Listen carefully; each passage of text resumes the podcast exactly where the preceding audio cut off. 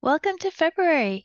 I hope that twenty twenty-three is off to a good start for you, or at least that you are learning valuable experience, valuable lessons from the experiences you've been having.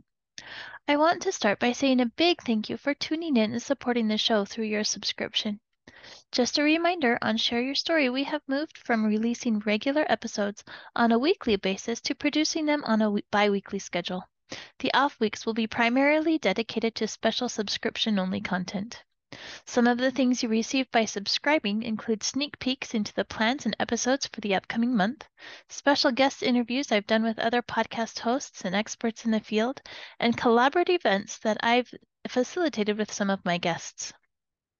Subscription content may also include behind-the-scenes cuts and insights from my perspective as the host of the Share Your Story podcast. So here's what's scheduled for February. Our topic centers on how we can use creativity to help us process our grief. Some of the creative outlines, outlets we will be discussing are art, meditative drawing, collaging, and music.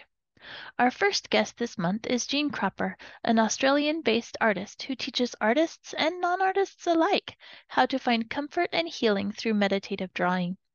Jean is the founder of Paper and Pixels and has a passion for bringing creativity and art to life. In our time together, Jean shares what it was like to lose her husband to alcoholism and the trauma and devastation that caused for her and her son.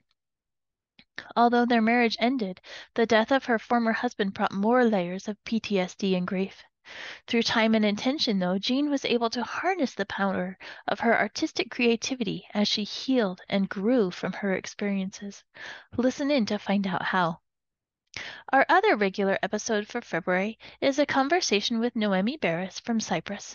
Noemi is the co-owner of Podcast Connections and helps entrepreneurs and business owners share their knowledge and connect them to quality podcast shows. In her personal time, she enjoys creating unique and witty mixed media hand-sewn collages on canvas made from old photos, postcards, colorful yarn, and textiles. From our conversation, we learned that this particular passion started as a means of expressing her grief following the deaths of several important people in her life. Noemi also uses music as a means of self-expression. Join us on the path of exploration, discovery, and excitement as we learn to see grief in a new perspective. The subscription-only episode for this month is a recent workshop I facilitated with Jean in collaboration with the nonprofit organization Reimagine. The workshop is called Art as a Universal Tool to Heal. In it, Jean shares a bit of contextual background from her story, and then we discuss some of the main principles of grief and how they relate to her experiences. After introducing how she used art to heal, Jean then shares an instructional video of some meditative art exercises we can do to express our own emotions as the participants follow along in these interactive activities. Join us as we learn simple ways we can give expression to our emotions even when we don't have the words. No need to be an artist, just grab some paper and a marker or other writing tool so that you can follow along with the exercises. And if you are struggling with your grief and would like help, I have recently opened enrollment for my program Converting Grief into Growth.